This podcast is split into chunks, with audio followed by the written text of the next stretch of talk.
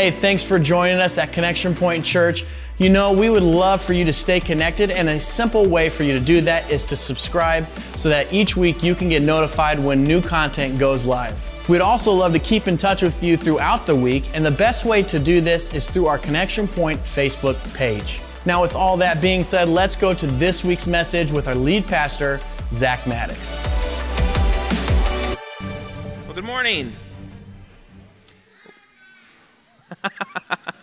good morning to you too. Well, welcome to Connection Point Church and welcome to those joining us online. I'm Pastor Zach. Shelly and I serve as lead pastors here. So glad you've joined us this Labor Day weekend. As uh, we're going to continue our, our, series on Acts, I want to re- re- be, uh, uh, before I get into the message, I'm going to forget if I don't say it. Next Sunday, the 13th, we're going to reopen kids' spaces, so elementary, preschool, infants, toddlers. Uh, thanks for those of you that are helping make that happen, as volunteering in those spaces is what's required for that to happen. And uh, so, thank you, teachers and directors and um, kids. We're looking forward to that. And uh, do want to remind you, as we shot out an email, letting parents know that uh, as part of that check in process, we just want to do temperature checks, make sure kids are healthy. Again, if your kids are not healthy, man, just join our online audience. We're glad for, for you to be there as well. Um, if you wouldn't send them to school, let's not make sure that we don't put them in kid spaces too. We want to make sure everybody stays in a healthy space. And, but looking forward to that next week. It's, it's been amazing, especially in the infants, toddlers, and preschool areas. Kingdom Builders dollars invested there to, to create some amazing spaces for our kids as we continue to disciple them and who Jesus is. So, so thanks for that. And you'll get updates on those. We'll show you some video of that as well in the, in the coming weeks. Uh, Want to get into a, a message today, picking up where we left off in, in Acts chapter 2. And one of the things that was uh, Shelly and I had learned is, you know, before being here, and Shelly had mentioned it was five years ago we came and talked about missions. We had been overseas in Khartoum, Sudan, and Jerusalem, Israel. And, and part of what you have to do when you go into a setting like that is as you work with the church and, and seek to establish the church, it's really important that you go and just bring Jesus. What you don't want to do is try to import Western culture. That's not the goal. It, it diminishes the value of the culture that you're, you're there uh, getting to know and, and, the people that are there and, and their expression of who Jesus is and what church looks like. And, and so, one of the things that helped us with that is passages like the one we're going to get into today in Acts chapter 2, where you just look at what are the common principles that you see in place.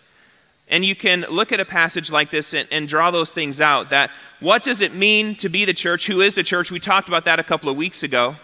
And then what does the church do? Who are the people of God group? And, and this passage helps to define that for us in, in really great ways. So if you have your Bibles, and I hope you do, I hope you've got God's Word with you today. Uh, we say that because we want you in God's Word. We want to make sure you have a copy of God's Word in your home. If you don't, let us know. We'd be happy to get you a copy. But we're going to be in Acts chapter 2, looking at verses 41 through 47. We read those verses a couple of weeks ago. We're going to revisit them it's such a good passage, we'll preach it twice. Acts 2 41 to 47. I'm going to invite you to stand for the reading of God's word.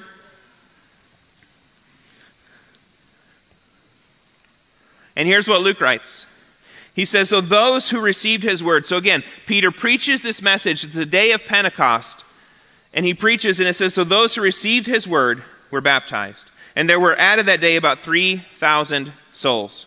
And they voted themselves. So these 3,000 souls, they devoted themselves to the apostles' teaching and the fellowship, to the breaking of bread and prayers.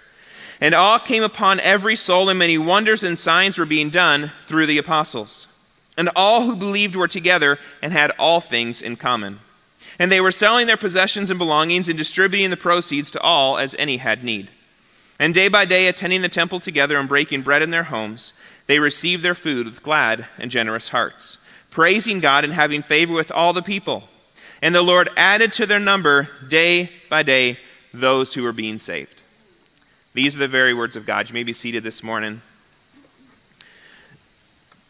So we left off with a message on the church is, and, and now we're going to turn our attention to what the church does. But I want to remind us what the church is. And, and what we found a couple of weeks ago is that the church is people. The church is people. That Jesus, he did not die for events and buildings, he died to set people free. People like you and me, praise the Lord. people outside of these walls. And so the church is people. We found that out first, and, but we also found that the church is diverse. You go back and you look at these 3,000 that were saved and baptized, this incredible list. It says in Scripture that those who were there were represented every nation under heaven. Isn't that amazing? Every nation under heaven. So they got to hear this message, and some responded Parthians and, and those from Mesopotamia. It says Cretans and, and Arabs. So there's this diverse nature to the church from the very beginning. But as part of that diversity, what we find interesting is, is that it was not inclusive. In other words, it didn't include everyone because all of those nations represented people of Jewish background. So it was a, a Jewish church kind of early on, and then 10 years later, Peter gets this vision of a sheet coming down. He goes to a household, a Gentile household, and now Gentiles are welcomed into the faith.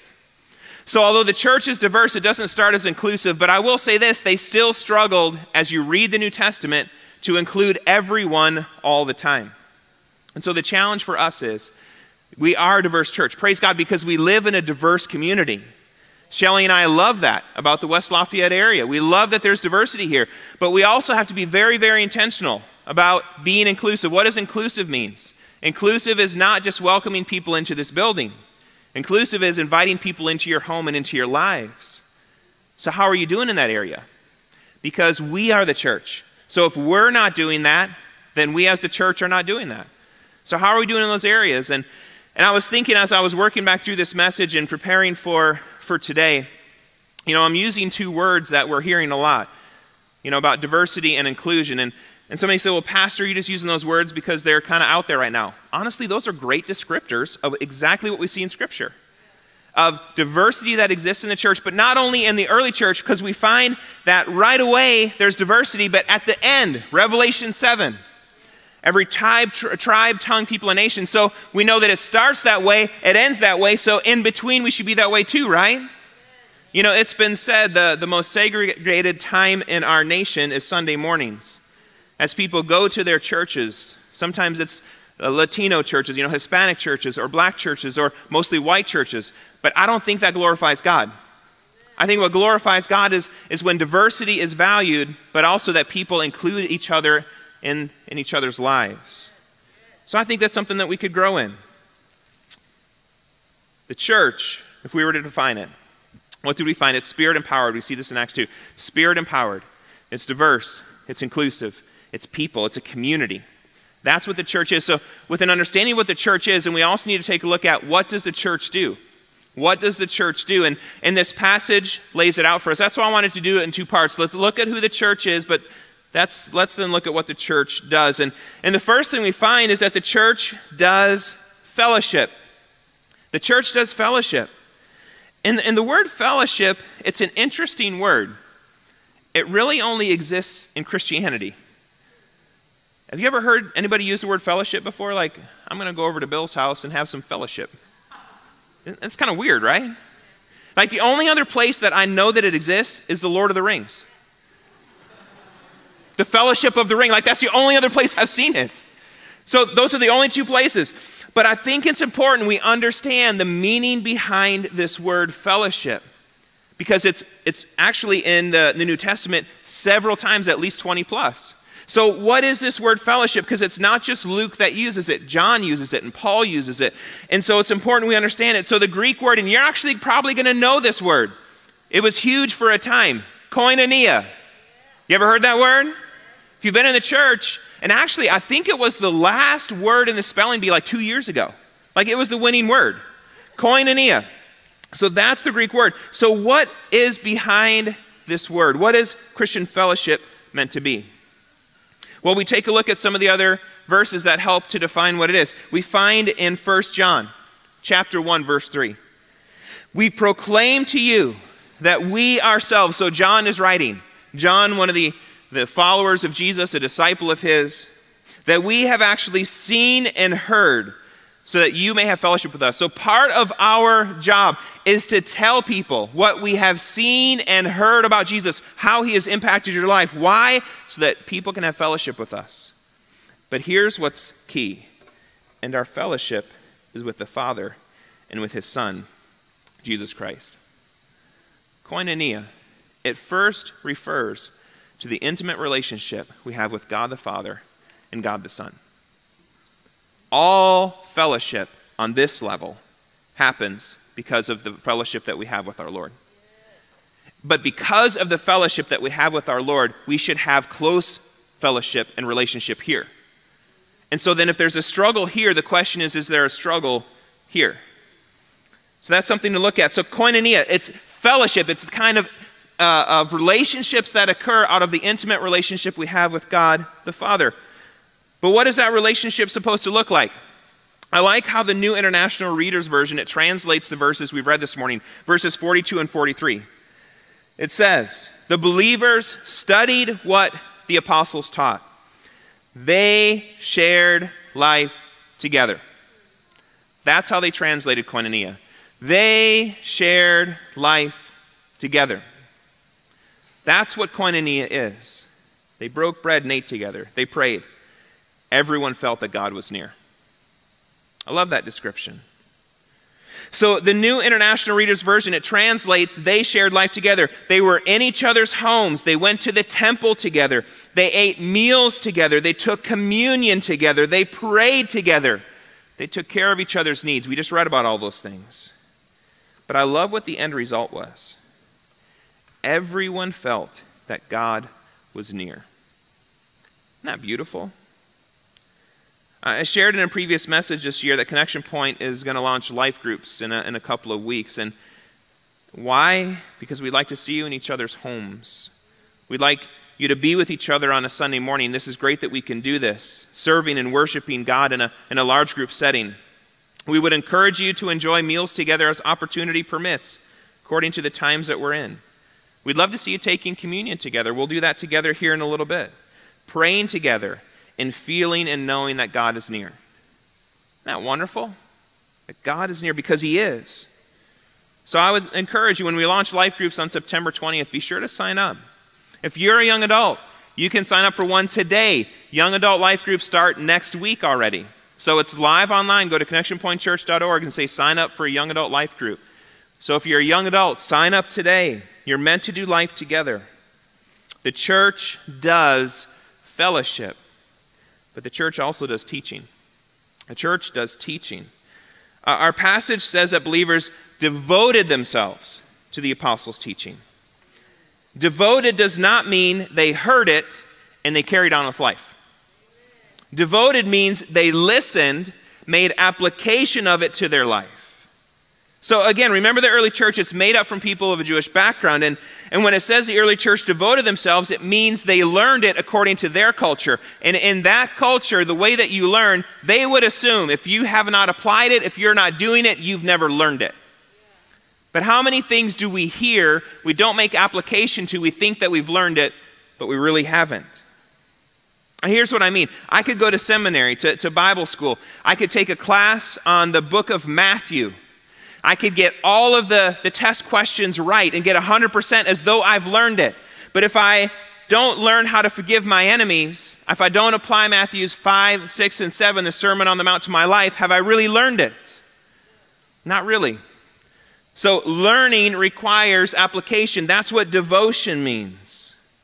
This verse is not saying the early church listened to a weekly message and carried on with their life. No, this verse is saying the early church, they heard what the apostles had to say, they applied it, uh, they prayed about it in the temple, they talked about it on the dinner table, they were held accountable to it by other believers, and they were forever changed by what they heard because they applied it to their lives. There's a big difference. They were devoted to it. If you look up our, our message notes on U YouVersion, so if, if you know what U YouVersion is, we put our notes there for all of our messages. And, and if you go look at those, you'll find the end of every message has the same two questions. Basically, what will you do in response to this message? How are you going to apply it? And who are you going to share it with? Those two questions, I'm convinced, is part of what we've missed in our culture of how we're changed and transformed by God's Word. If we're not living it, if we're not sharing it, have we really learned it? If I'm honest, one of my concerns is once you've learned it, you're now responsible for it. So part of me feels like I'm sorry for making you responsible for so many things the last several years. I don't know what to do with that. But it's upon us. because this is the extraordinary life as we talk about. Jesus defines for us life to the full, and if we walk it out, we'll step into that life. So, what are we going to do? So, as it relates to this message, when we're done with this message today, you need to answer for yourself. What are you going to do? How are you going to apply this to your life? Who are you going to share it with? Because the church does fellowship and teaching, and the church does prayer. The church does prayer. That's strong in this passage. Uh, one of the things that uh, we knew would be important when, when COVID hit and we needed to close our building was a need for us to gather regularly for prayer. We knew that would be vital, so we set up daily times online for people to gather and pray. And many did gather to pray, uh, the first several weeks in particular. You see, I believe God brings about these moments of awakening we talked about how the Lord brings about awakening, and sometimes it's in the midst of crisis. And so he brings about these moments, they're invitations to change. And in those moments, it's important we set up the right habits, practices, visions, and values in order to seize the opportunity for a fresh outpouring of the Lord in our lives. We can seize those moments if we go after it. And the challenge is if we don't, then we miss out on something special God wanted to do in our lives. And I don't want us to miss anything. But I, I, I, would say this to that end I've wondered what people will tell their grandchildren one day when asked what they did during the COVID pandemic. We know that this is a big deal. You talk to my parents. You know, my dad just turned 71 last month. Like, this is unprecedented. We know it. So, this will be talked about for a while. And I wonder what will we tell our grandkids when they ask what we did during COVID? will people be able to say, I pressed into the Lord, I spent time on my knees? I received something special from God? Or will they only be able to talk about the shows or movies they watched? Prayer is vital to the life of the church. Is it vital to you? It's important to take time to pray daily. It really is. And if you don't know how to pray, ask someone who does. Or if you really want to learn how to pray, pray with others. That's how you learn how to pray. We have corporate prayer time, and we have a prayer room over here. We, are right now on the Sunday mornings meeting in the fireside room.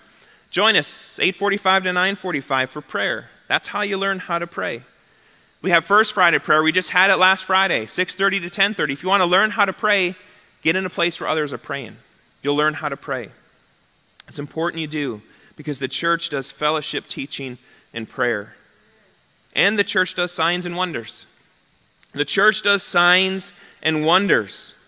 Uh, when Shelly and I were living in Jerusalem, I attended a, a church planting conference in Nairobi, Kenya. And the speakers that were there, they shared 10 characteristics of church planting movements. And, and, you had hand motions, so we learned these 10 characteristics. The last one, the 10th characteristic of church planting movements, they said was healthy churches. But then they backed it up to say, so to be honest with you, doctrinally, we're from a denomination that doesn't believe in signs and wonders today, so we've had to kind of soften that characteristic. If you want to be honest, what we have found in, in mission settings, the 10th characteristic is signs and wonders. We just can't say that. But we know it's signs and wonders. God does signs and wonders today. They were for the early church, they're for this church. Jesus is in the business of the miraculous. He just is. We serve the God of the impossible. And Shelly and I seem to be continually reminded of that. We had friends. And One of the, the couples that served with us when we were in Jerusalem on our church planting team there, they now pastor in the Chicago area. And, and uh, the, the wife, she had a, a brain bleed in, was it the first Monday in May? First Monday in May. And she wound up needing to go to the hospital. I mean, that can, that can be fatal. It's one of those things you don't know that you have until that happens. And wound up in the hospital, and, and basically her memory would reset every 20 minutes. Can you imagine living like that? Like she just she couldn't remember what happened 20 minutes ago. So they were trying to figure out what to do with this, and so then they were going to go to. They had two different procedures they could do for surgery, and so they decided the one they were going to do, and and they were going to do it uh, in mid-August, and and so Shelly and I we were on July and the end of uh, are on vacation the end of July, so we decided to go visit with them as part of our vacation time, and and we had been asking people to pray and pray for God's healing work.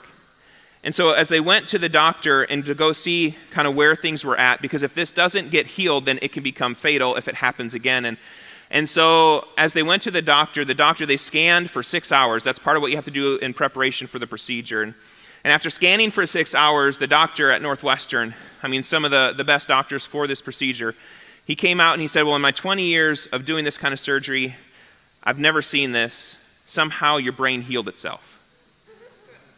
He didn't have an answer, but we have an answer. God is in the business of signs and wonders today. It's what he does. And so then we look to the Lord for that. As uh, one of our, our guests, our mentor that we were with in Jerusalem, he came last September and he talked about what God was doing in the church planting movement, the disciple making movement in the West Bank and beyond the West Bank. As we look at the testimonies of what's happening there, it really is like you're reading the book of Acts. I think sometimes we've missed that here because I think we've put too much emphasis on the here and not enough emphasis in the streets. I firmly believe as you read the book of Acts, I actually teach a class for pastors in the state of Indiana, and I have them go through and just look at the work of the Holy Spirit, and I ask them, what's the location that that occurred? And we've placed so much emphasis on the here, we're missing the out there where God wants to do signs and wonders. So I encourage you, as we get into life groups, part of the reason we want to see that happen, because I firmly believe we're going to hear testimonies of God moving in a life group, healings happening, and signs and wonders being restored. God means us to live in the book of Acts. We're in the 29th chapter, so if we're missing something, it's because maybe we're not stepping out what God has intended for us just yet. So, what I would encourage, pray and expect God to do the miraculous in your life. Expect it. It's normal Christianity. When watch what God does. So, next chance you get, pray with someone who needs a miracle and just see what God does. It's up to Him, it's not up to us. The church does fellowship, teaching, prayer, signs, and wonders, and the church does singing. We did it here this morning. Our passage tells us the believers went to the temple to worship, and that would have included singing. We know that when Jesus and the disciples left the upper room to go to the Garden of Gethsemane, it says that they left singing hymns. The book of Psalms, the, the, the book that's in the, in the middle of your Bible, if you go through, usually you can find Psalms, it's in the middle. That was the early prayer and hymn book for the church. And what we find, why do we sing? It's important that we sing for a couple of reasons. Number one, it shapes us. Singing changes us from the inside out. I don't know how, but it just does. Singing also has a way of carrying us through difficult times. How many times have you been walking through a challenge and the right song comes along your path and it changes your perspective? I hope you've experienced that. We've seen that in the case of, of people who are faced hardship around the world, the persecuted church, that they have heart songs that carry them through things. And I would say this connected to songs carrying us through difficult times is the ability songs have to advance God's agenda in the world. It's really interesting to me that the Israelites, when they would go out to battle, they would put the musicians out in front. Of course, I think about, you know, there's always, I always read into humor in, in God's word. I think that's why I like Matt Overman, because I know he does too. So they put the musicians out front. Is because they just didn't want to hear them anymore? No. We know they put them out in front because that's how they started their battle. They knew that it was in song, that God would go before them in worship. There's something that God does in song. He advances his agenda in the world. Singing changes us, it carries us through difficult times, and he fights our battles. So let's be sure to sing. When our worship team is up here singing, they're not up here singing for your entertainment. They're up here singing because they want to engage you and create an environment where you can sing too. So join them in song. Singing songs is important as a part of your daily abiding time too, because the church does singing. And the church also does giving. Our passage points out the believers, they took care of each other's needs. Going back to the word koinonia we talked about before, there's, this is the word that Paul uses when he's collecting an offering from the Greek churches for the church in Judea that's facing hardship and famine. He uses the word koinonia, that the word generosity has roots to that. That part of koinonia, part of fellowship, is the sharing of things. And so we share, we're in fellowship. And part of genuine fellowship includes sharing. Sharing with others locally and globally, and our church is great to do that. So I would encourage you the next time you have opportunity to give, let's do so. You'll be blessed, and so will those who are receiving on the receiving end of that gift. On our, our gift boxes in the back of the sanctuary, we use that scripture that the giving has resulted in hearts of thanksgiving for others. That somehow our giving translates into others looking to God and giving Him glory. So let's be sure to give. The church does fellowship, teaching, prayer, signs and wonders, singing and giving. And the church done right, it grows. The church done right, it grows. I love this in verse 47. It talks about what happens when believers devote themselves to doing church right, to being the church. Our passage tells us the Lord added to the number day by day those who are being saved. The church that's devoted to close relationships. The church that's devoted to scripture and prayer. The church that experiences signs and wonders, that sings and gives selflessly, can be expected to grow. So when a church is not growing, it's likely something is off in one of these areas. So I would say, how are we doing? And more specifically, how are you doing? Because we are the church. We are the, we have to apply this personally to our lives. So how are you doing investing in meaningful relationships with others? How are you doing applying scripture to your life? How are you doing spending time in personal and corporate prayer?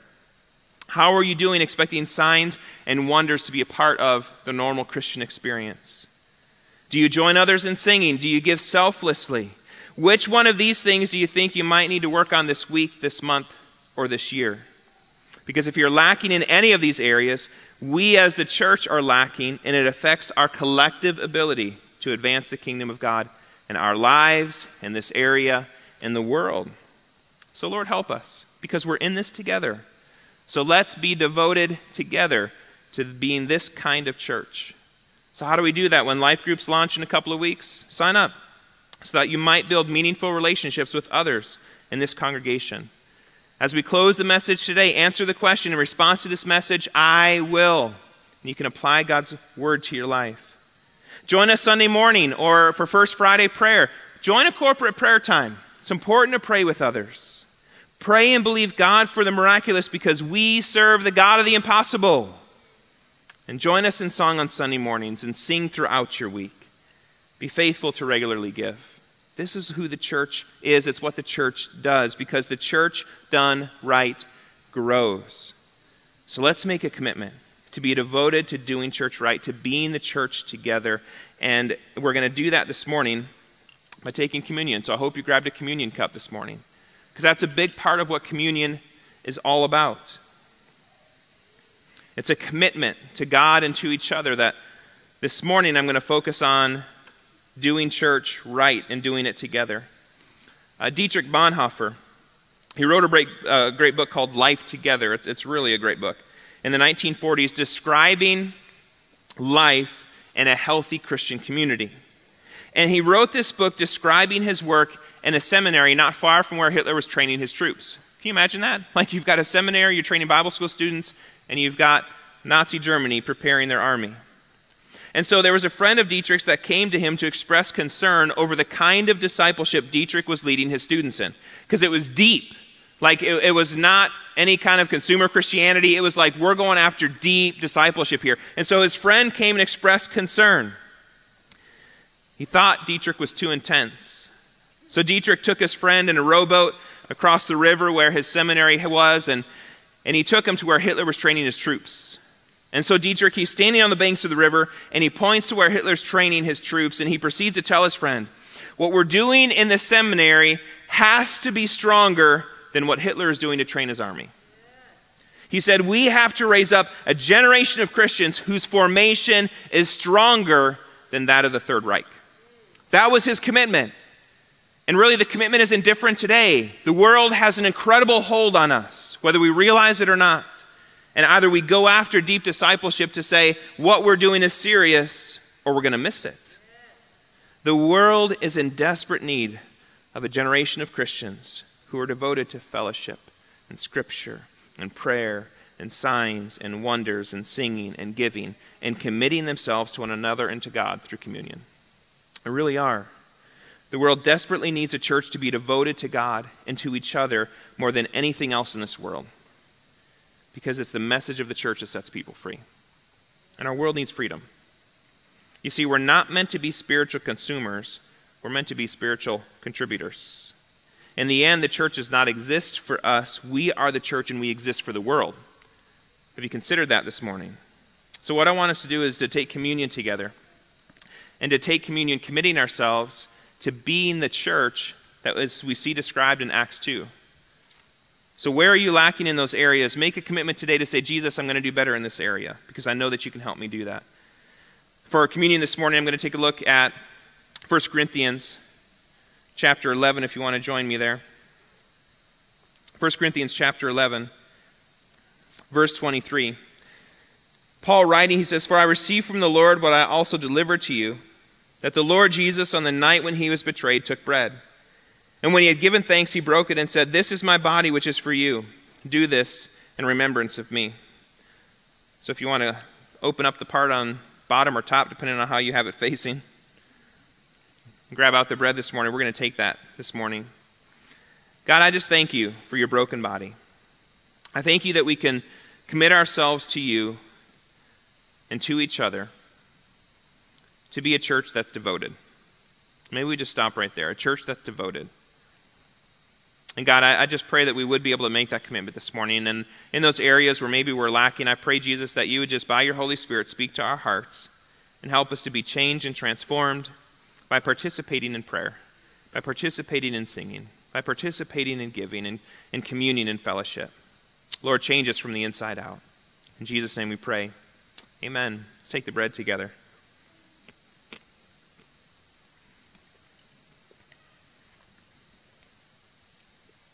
And Paul continues. He said, In the same way, also, he took the cup after, uh, after supper. So let's take the cup. He said, This cup is the covenant in my blood. Do this as often as you drink it in remembrance of me. For as often as you eat this bread and drink the cup, you proclaim the Lord's death until he comes. But is Jesus in a tomb? I hope you know the answer to that question. Is Jesus still in a tomb? No. So we proclaim the Lord's death, and it's assumed his resurrection because Jesus is alive today. And so we can celebrate that. Let's take the, the drink together. Jesus, we thank you that you shed your blood on a cross for us, that we might have forgiveness of sins and be united with you forever. And God, I, I do pray, as you prayed in the Garden of Gethsemane, that you would have a body that's united in faith. I pray, Jesus, you unite this body in faith. Help us be devoted followers of you. Help us not be on the fringe. Help us not be people who are, are back row in, in our attempts to follow you. But Jesus, help us be on the field, advancing your kingdom, because this world needs change, and you're the one that can change it. So, Jesus, I pray that we would be devoted to the things we see in this passage one of, of fellowship, devoted to Scripture and, and applying it to our lives, devoted to prayer, devoted to singing, and, and devoted to giving. God, I just pray that we would apply these words to our lives, that we might be the church that you add to their number daily because we're going after the things that are your heart. Lord, help us be that church, we pray. Amen. So, how does Jesus build his church? Jesus builds his church as we devote ourselves to fellowship, apply scripture to our lives, pray, expect signs and wonders, sing, give, and take communion together. And it is vital. It is vital we become Christians who have Christ formed deeply in us. And can I tell you that doesn't happen simply through 75 minutes once a week on a Sunday morning? It takes more than that. This is part of that, but it's a part, it's not the whole. It takes people doing life together in each other's homes, sharing meals, taking communion, praying together, and taking care of one another's needs. The world desperately needs to see that kind of Christian community. They really do. So I would encourage you to be a part of that community. Going back to Dietrich Bonhoeffer and his small band of disciples, you know, they were up against Hitler and Nazi Germany. And you want to know who won? The seminary was closed down. Half the leaders pledged allegiance to Hitler, and many others were arrested. Things didn't look great at the time. But fast forward 70 years to today. Bonhoeffer's a hero. His life and books have inspired millions. The German church is repentant, and Nazi Germany failed. In the end, it was about the depth of transformation in people's lives more than the might of a worldly army. God, Jesus, is King. And as we follow him and his plan, we know that our lives will make a difference.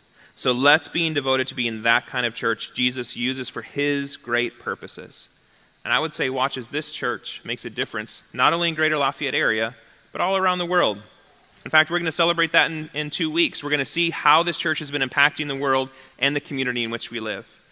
So let's be devoted to these things and watch what the Lord does. I'm going to invite you to stand as we, we close this morning. As you're standing, I'll just put this before you today. If you don't know who Jesus is, if, if you've not committed your life to Him, if you have not devoted your life to Him, that's a good word for this morning. As you have questions about that, come find me after the service. I'll be here in the sanctuary so that I might answer questions and help point you in the right direction of what it looks like to follow Jesus for a lifetime, that you might enter into eternal life forever with Him. But as you leave from this place this morning, may the Lord bless you and keep you, cause His face to shine upon you. May He be gracious to you, show you His mercy, and fill you with His peace. Amen. Go with God today.